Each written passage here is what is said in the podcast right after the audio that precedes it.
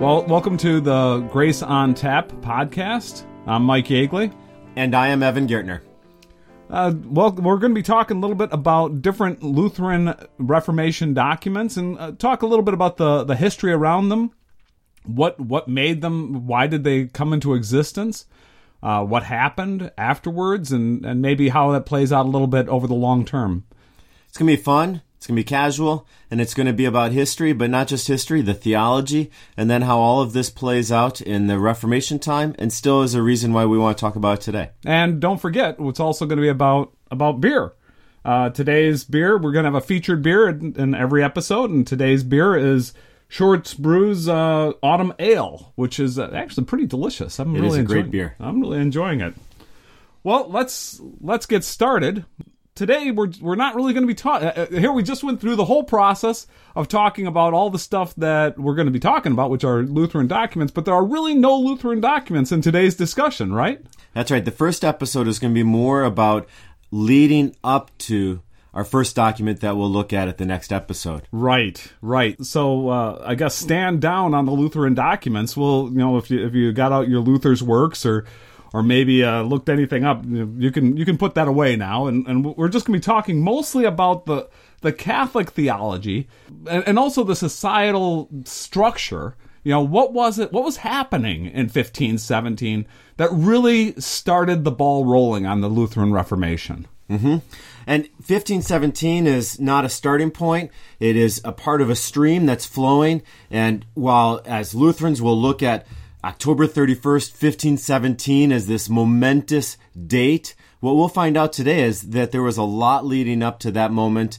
And even it might be that that moment of October 31st might not be as important as we thought. So was that like the first Halloween? Was that the big deal there? I, I you know, did they go trick or treating? Maybe that's right. He, Luther's stopping by the Castle Church doors, hoping to get some candy, and while he's there, he stops off with the ninety-five theses. I guess the Catholics call it a trick we call it a treat. But that's the so the but basically October 31st is the date that historically has been given for the date that Luther nailed the 95 theses and the 95 theses are basically some some thoughts, right? They're they're like positions that Luther thought that he should that he was willing to dispute with anybody any comers and he nailed those ideas onto the onto the church door supposedly onto the church door in Wittenberg. Yeah, so the castle church doors was a place for debate uh, topics to be posted. It would have been the bulletin board uh, and a spot for everyone to walk by and say, "Ooh, what's the interesting topic for today?" Let's let's get started by talking about some of the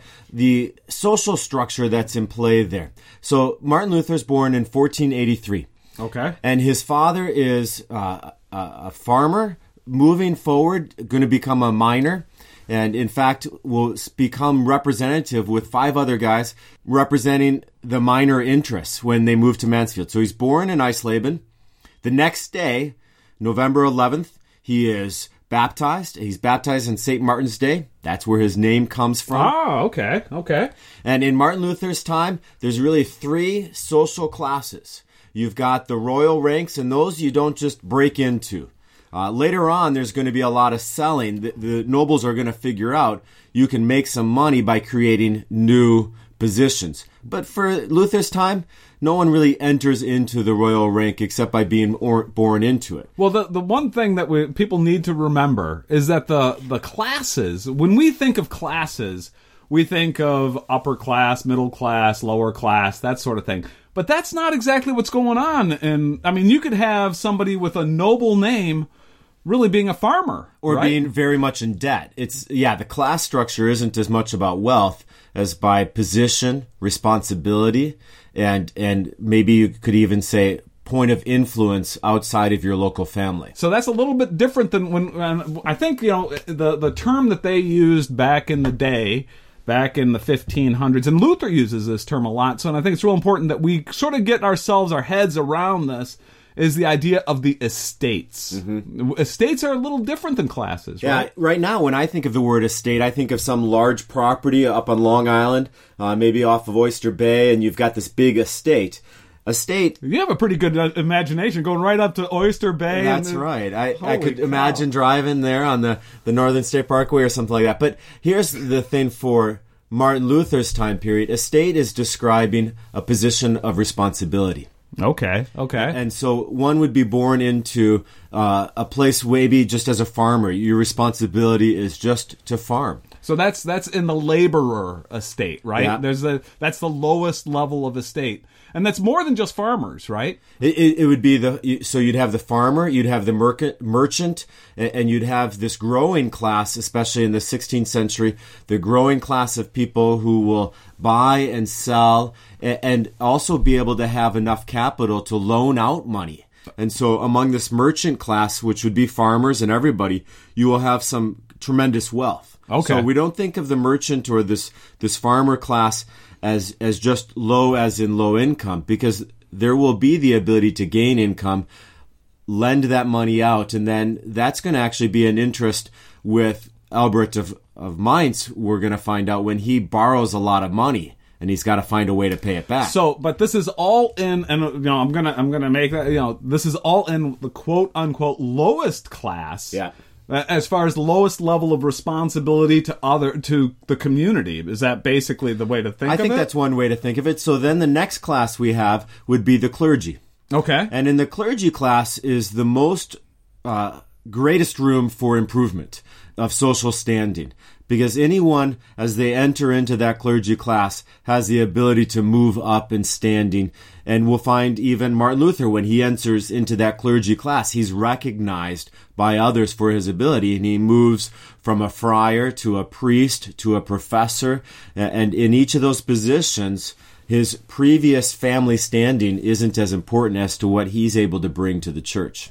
he was thinking prior to joining the friary he was going to become a lawyer which is sort of like one of the highest levels in the laborer class right is that And his father was very hopeful for that. His father, Hans, was a miner, uh, trying to establish kind of this family wealth that was going to be able to pass on from one generation to the next. And having his son be a lawyer was going to greatly increase the influence of his family. so so hans was a little disappointed in, in martin when he bumped over to the priory, right Oh, that was a big struggle for the family. In 1503, when Martin Luther is working on his master's degree, he's just six weeks into his training for to be a lawyer. He goes home to visit the family, and he cuts himself. Uh, a very arterial cut, uh, bleeds profusely, a- is able to bandage it, but it is a, a grave reminder of his mortality, and it causes him to think about what is he doing with his life.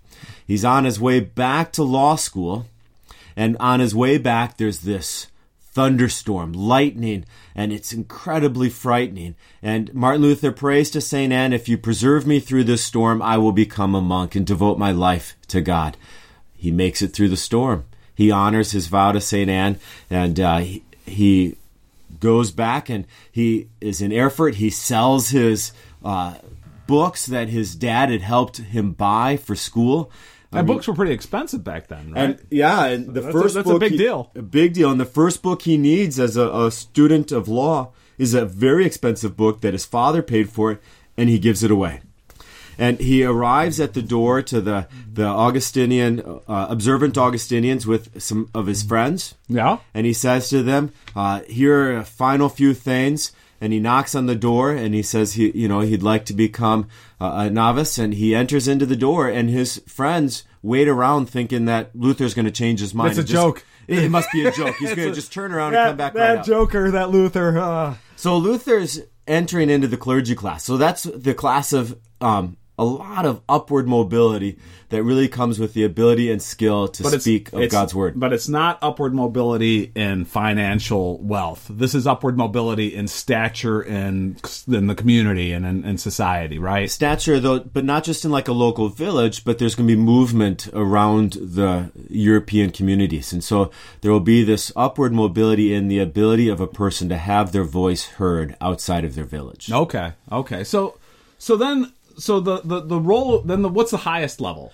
so then you've got the nobility Right. and, and the nobility even within the nobility there will be a certain number of ranks and so in germany the highest rank is going to be the holy roman emperor Okay. And then below the Holy Roman Emperor, there will be seven people that have a vote on who the next emperor is going to be, and they're known as electors. Oh, so there's only seven of these guys throughout all of Europe, All- right? all- well, Or all- so all- Holy Roman Emperor, which is is going to be Spain, and it's going to be Germany and Naples, Okay. and that's where the Holy Roman Emperor has his power. Okay. Okay. And the at the time of the 95 Theses and the approaching of that, Maximilian is gravely ill. People are. so who's Maximilian? he is the Holy Roman Emperor at So the he, time. he's the top dog at that point. He's the top dog, but everyone's kind of knowing his time in this earth is short, so you have to make sure to keep every elector kind to you because if you burn that bridge, you're not getting elected. So it's it's a little bit like the it's politics, right? I mean, it's it's just sort of like trying to make sure that you know, oh, I, I want the I want the unions working for uh, you know to vote for me. I want to. It's sort of like a mini version of that. Only instead of like thousands or millions of people, you've just got seven folks you've got to keep Seven happy. folks, and for Luther, his noble Frederick the Wise is one of those seven. Okay. And this is one of the reasons why Luther is able to be so bold in what he's going to teach and preach and write about because everyone in Europe needs to be nice to Frederick the Wise. Now, Frederick the Wise lived basically right next door to Luther, right? I mean, he had like a little castle right there, and he lives right there in Wittenberg. so he'll live in Wittenberg, but he'll he'll live all around Saxony. Okay. Um, and for instance, later on we'll hear about Wartburg and Eisenach and other places. He'll have castles throughout the Saxon area that he's a part of. So the the noble class is the highest in terms of the social structure, and they also take on not just the sense of superiority, though. There's a tremendous sense of responsibility Okay. to preserve and protect the church, to preserve and protect the farmers and the merchants, and so the noble class is not this class of just hide away in a castle and watch the rest of the world float by. The noble class in Luther's time takes very seriously the responsibility to preserve and protect the church and the land. Okay. Okay. So so that's those are the three different and really the three estates, right? Those are the three estates. The noble, the clergy, and then the laborers. And the laborers are could be very very wealthy. And that's how they if you're if you have enough money, you can sort of buy your way into nobility, right? Well, not as much buy your way into nobility, but buy your way into importance. Okay. There, there- there will be later. It doesn't happen as much this early in this medieval time, but there will start to be this selling and purchasing and buying of noble positions. Okay, but that really at this point in Luther's day, the big way to get higher levels of stature in the community is really through clergy, right? Through the second, clergy, yeah. the second, well, the second estate, right? Yeah. So okay, so so here we are. We're in this this culture of of uh, these three estates, different people working, and and within all of this is the idea of really at the core. What kicked off the the uh, the the Reformation was the idea of indulgences, right? And so that what what uh, indulgences are like, sort of something special that the Catholic Church put together, right? Right. So an indulgence is looking at the idea that everyone that does good works puts into the bank some extra grace.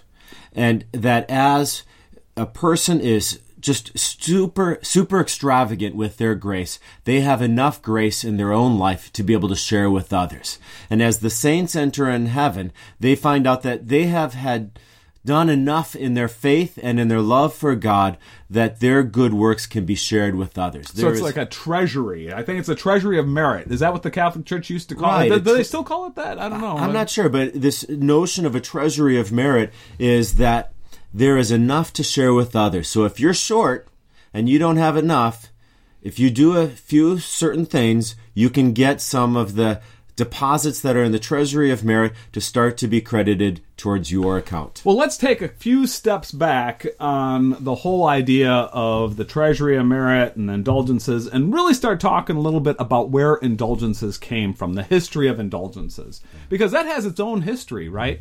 And it was really sort of a relatively new and undefined idea. It's a lot of, let's say, rough edges around it in the era of the Reformation, which is really important because Martin Luther thought that, well, this is a great time for us to work together with the Catholic Church and within the Catholic Church and define this. And so let's, but first let's take a few steps back to there, there's really two streams of thought that go into the idea of indulgences. The the first one comes out of the uh, the the ancient tradition of excommunication, right? So so uh, and excommunication is actually Paul talks a little bit about excommunication in the Bible. Yeah, and you have uh, in, in Luke uh, I mean, in Matthew 18, you've got Jesus talking to Peter and, and, the disciples about if a brother sins against you, go and show him his fault. Um, if he refuses to re- repent, bring two or three witnesses with you. And if he refuses to repent, bring it before the whole church. If he still refuses to pent, repent, uh, to turn away from his sin, to consider him outside the church. Right. And, and so now, if someone's outside the church, how do they get back in? Right. And right. if someone has done something so grave, so mortally wrong about humanity, how, how, what recovery is there? There's this excommunication, and it really is this mechanism for bringing people back into the church after they've been excommunicated, which is that's a Catholic term, but you know it goes back to the biblical idea. Of, well, and Lutherans will use the term excommunication. Oh, okay, well. okay. And it, it's really is when someone through their gross moral misconduct or uh, tr- uh, pernicious preaching and teaching of false doctrine, or if anyone through their public shame refuses to repent and turn away from the they've done wrong, their actions have considered themselves outside the church. So excommunication is just outside the community. So Outs- so we moved so somebody's outside of the community and now it's they, they want to get back into the community of the church. Right. And, and the concern is not only for this life, but the grave concern that is ultimately played out by this idea of an indulgence is what is happening for my eternity. Okay. And not only my eternity, what is happening for the eternity of those I have loved who have already died. Oh, okay. Yeah, the idea of purgatory, which is a whole different. That's also a relatively well. We'll, we'll get into that in a minute. That's indulgence is, is all playing into this idea of if I sin, I will receive forgiveness, I will receive grace, but there's still a temporal consequence. And in this life, I will have to make satisfaction for the things that I have done wrong. I have to make it right. And I may make it right. Uh, there could be things in the sacrament of penance in Luther's time. Uh, you would have someone, they would make confession to a priest. The priest would hear the confession, declare to them forgiveness, and now give them instructions for what they can do to show the genuineness of their repentance. So, so the, the the critical term there is satisfaction, Yes. right? That's that's a that's actually a technical term within the Catholic Church. There's the the the, the acts of satisfaction, which is really means something concrete in the Catholic Church, especially in the 1500s, right? to make things right again. Right. To, to, to uh, a meritorious work of satisfaction is done to demonstrate the integrity of your repentance. And the idea is if you do not go forward with these works of satisfaction, then the whole question of repentance and forgiveness is completely thrown into doubt. yeah, it's sort of like psych, right? Yeah. It's like, uh, yeah, I, I, I'm sorry, I'm sorry, psych. You, you, we thought you meant it, but now we think maybe you don't. Right, And right. so everything's taken back. Okay. And, and this becomes then. I'm, I'm aging myself with the whole psych thing. Oh, it I? still works though. because I, but this the now indulgences. What if you haven't done enough? And there becomes this growing concern that I have sinned, I have repented, I've received forgiveness, I've done works of satisfaction, but have I ever done enough? Okay, and then indulgences are so, sort of meant to sort of fill that gap, right? To answer that worry, have you done enough? Right. Here, do this extraordinary thing and you will receive an indulgence. And for much of the time period up before Luther, an indulgence wasn't something you purchased. It was something that you received by doing a holy act. Well, supposedly, at least what what, I've read is that the the whole idea of indulgences, the first indulgences went to those people who were going to fight in the holy wars. Uh, uh, really, it's the Crusades, right? Yes. And, and so, so let them know it's worth it. Go do this, and it benefits you not only for this time, it will benefit you for eternity. So it was uh, those guys who are going to go fight in the Crusades get this indulgence, and it's, it's a, I mean they're putting a, their life on the line for this thing, and and so off they go, right?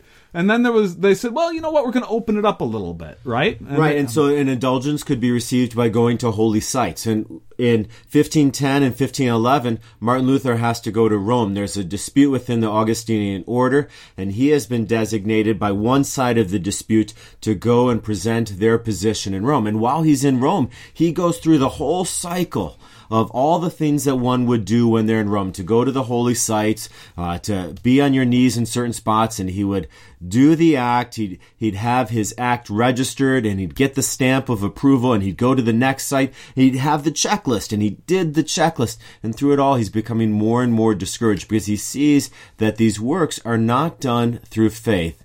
They're done out of just getting the checklist done. So, so he, he recognizes like this is there's this at least within himself there's this selfishness that's driving it rather than than the, a pure heart that's driving these acts, right? So an indulgence which was supposed to be a recognition of an act done in faith becomes just recognition of an act, and the faith element becomes more and more eroded from the foundation of the act. Okay. And as an indulgence becomes less about one's faith and becomes more about the act then an indulgence is not recognizing the faith that's in your heart. It becomes recognition of works that you are doing. So that's really fundamentally well.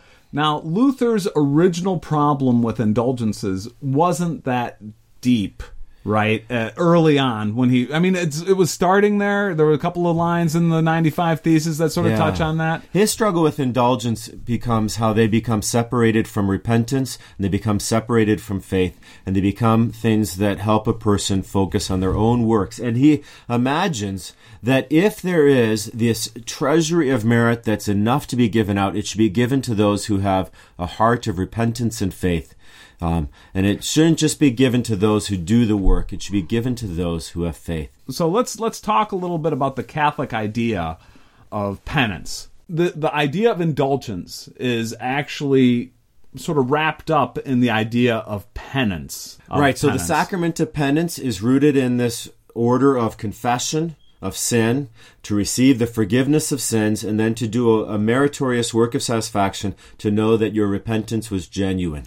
Now, the word penance is coming from in, in Latin this word repentance or metanoia, which is a Greek word. Not to put a lot of language into this podcast. Okay, I'm, I'm having a beer with that one. Yeah, you know, I, we should have a drinking game. Every time I bring up Greek and Latin, we got to drink from Short's uh, au- Autumn Ale. But it, it, in Martin Luther's time, when someone heard the word repentance, they did not hear it as to have a heart that turns away from sin and turns to trust in Christ. They heard the word repentance as do something. Okay. Okay. So penance becomes not faith and forgiveness and trust in Christ. Penance is what are you doing? Well, there's really three parts to Catholic idea on repentance, and actually, I, I pulled out the the Catholic Catechism because I don't want to screw this up. You know, I, I want to You wanna be fair. I want to be respectful to to Catholic theology and all this. And uh, and at least I'm going to go back to what I've read uh, about Catholic theology on on penance in the 1500s and what I've been able to find in today's uh, Catholic Catechism. Very similar, but a little bit different uh, the uh, well, at least what I've been able to read on on the way catechi- or the way penance worked in the 1500s was there were three parts to it. There was the the first part which is a verbal confession of your sin. You had to verbally say what you did wrong.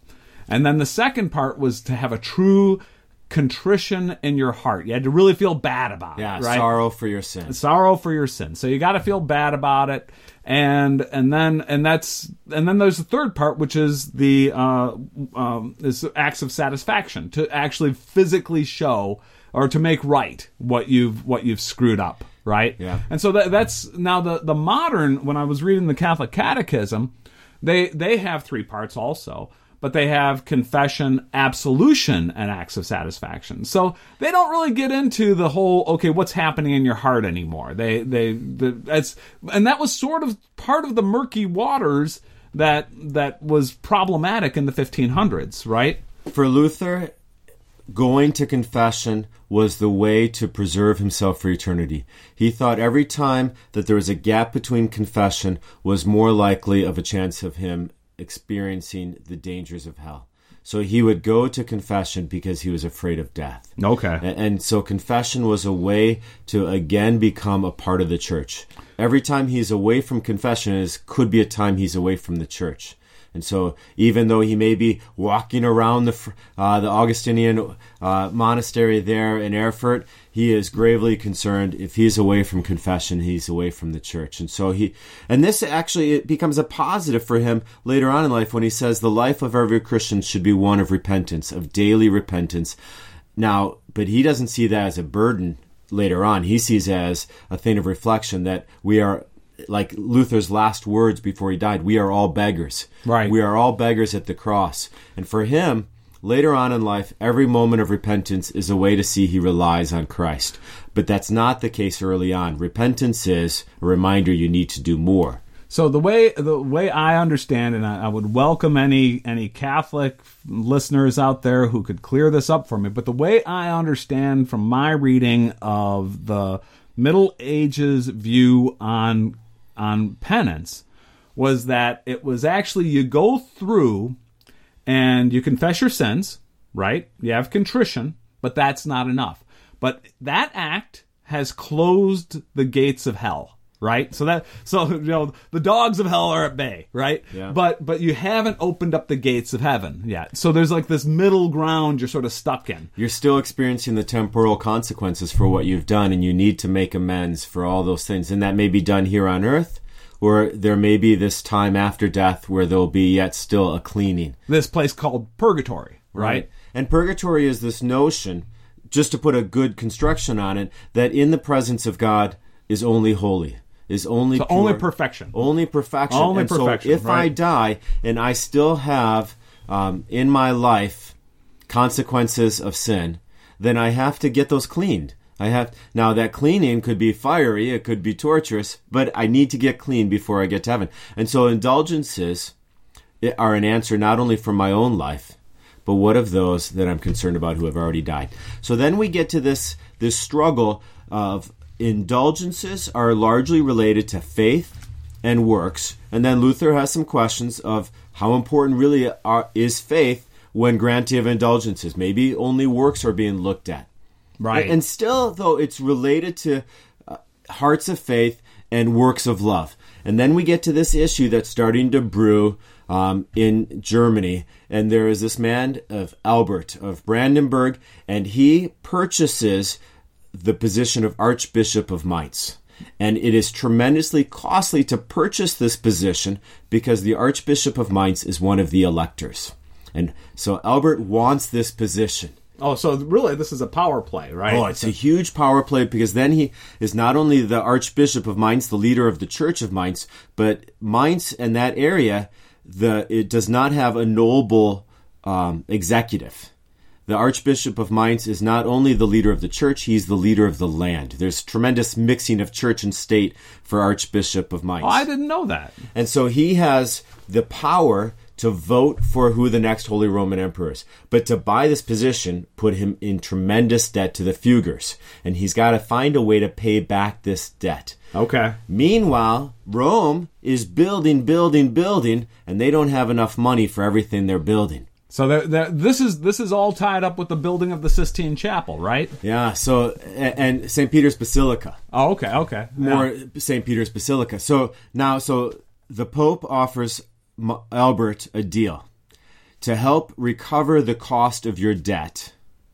You can sell indulgences. And so this selling of an indulgence is a new thing. It had always been related to a work of faith and now it's something a person doesn't even need to have faith about. They just have enough coin. Well, this is gets back into the whole idea that we were going through a minute ago on the three stages of the Catholic um, act of penance in, in the 1500s, which is confession, contrition, and acts of satisfaction. Well, the basically the one there were a couple of big changes that were made specifically for uh, people like John Tetzel, the the the uh, indulgence vendors, right? And so they had they had extraordinary powers, quote unquote, extraordinary powers given to them. And one of their extraordinary powers was that they said, well, you know, you don't really have to hear everybody's everybody's confession you can you know the, it can be done in a anywhere anyway anyhow so you could have a big group of people people could be calling out their confession in a big group, and you could or whatever. It could be. there was not the standard rules about It's confession. It's a shortcut. And then there was a second big shortcut that they came up with was that they said, okay, contrition, eh, that's a little bit tough, you know, because contrition is supposed to be, at least in the ancient Catholic doctrine, and I think probably today, it's, you know, that you feel contrition because of love for God. So you feel bad about your, your evil works because you love God. Okay. That's what it's supposed to be. But the, they said, well, you know what? there's there's contrition, but there's sort of like contrition light, right? And that's going to be called. We'll call that. Uh, it's um. Uh, oh, what's the name of the term? Um, but the basically, if you feel fear, and, and so instead of love, now if we can, so you know, so Tetzel is coming into town, and we'll talk more about Tetzel in the, in the next episode. But Tetzel, uh, really, if people felt fear, then they that was all that was needed.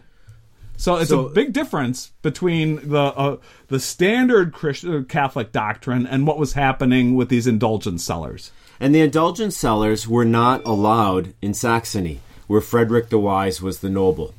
Okay. And and so that meant that in Wittenberg, the indulgences could not be sold. Frederick the Wise did not want indulgences to be sold in Wittenberg. Now, this isn't because Frederick the Wise has a great theological opposition to the selling of indulgences. It's because in Wittenberg, Frederick the Wise has a tremendously large collection of relics which he will bring out on certain holy days. And by viewing devotionally these relics, a person would receive the benefit of these meritorious works connected to these relics. And Frederick the Wise recognizes that if people can buy indulgences, they won't need to visit him and his relics. And so Frederick the Wise is not allowing the sale of indulgences because he wants to keep the flow of people going towards his relics. Ah. So now Ducal Saxony, which is Saxony in Germany, but it's split. A cousin of Frederick the Wise is the leader over there. And Ducal Saxony, though, is allowing the sale of indulgences. So people are going from Wittenberg across the Elbe River and they're buying their indulgences. And then they bring them back into Wittenberg and tell Luther, hey, look at what I got. And, uh, of course, all the struggle with Luther is that the people have shortchanged a life of repentance and faith in God and have found the ability that all you need is enough fear and enough coin. And you've found your way into It eternity. sounds sort of familiar, but I won't go there. Actually, I'm going to stop myself there. yeah, So to be able to buy your way into heaven. right, right, and uh, if you feel if you feel scared enough, then you, you have enough coin, then you're in. Okay. And the sale of indulgence, you know, if we describe indulgences in the best construction possible, let's just imagine indulgences were a good thing. Uh, This is hard for me to imagine, but just imagine is what the good thing would be is it encourages good works. And it was the idea is faith and works done together were meritorious. Now, Right. but for Luther, even at this time period, maybe he's ready to say that's fine.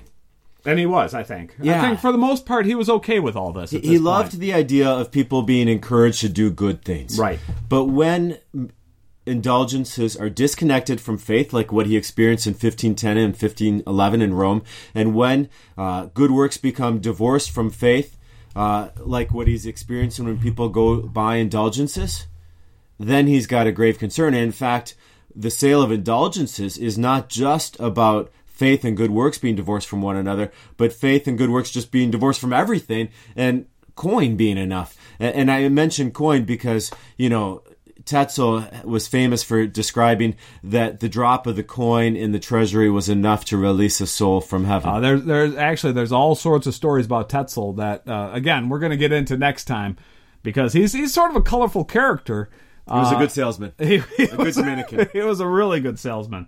So, and then the last part of all this that Luther had a problem with, and and actually the modern Catholic Church. I was actually reading some some some writings from modern Catholic theologians on John Tetzel, and they said, you know, he really didn't do too much that was too too awful until he started talking about purgatory, and and so the idea that the now this is actually something that started uh, in in by Pope Sixtus in 1477. So it's only you know less than 50 years before before the Lutheran Reformation.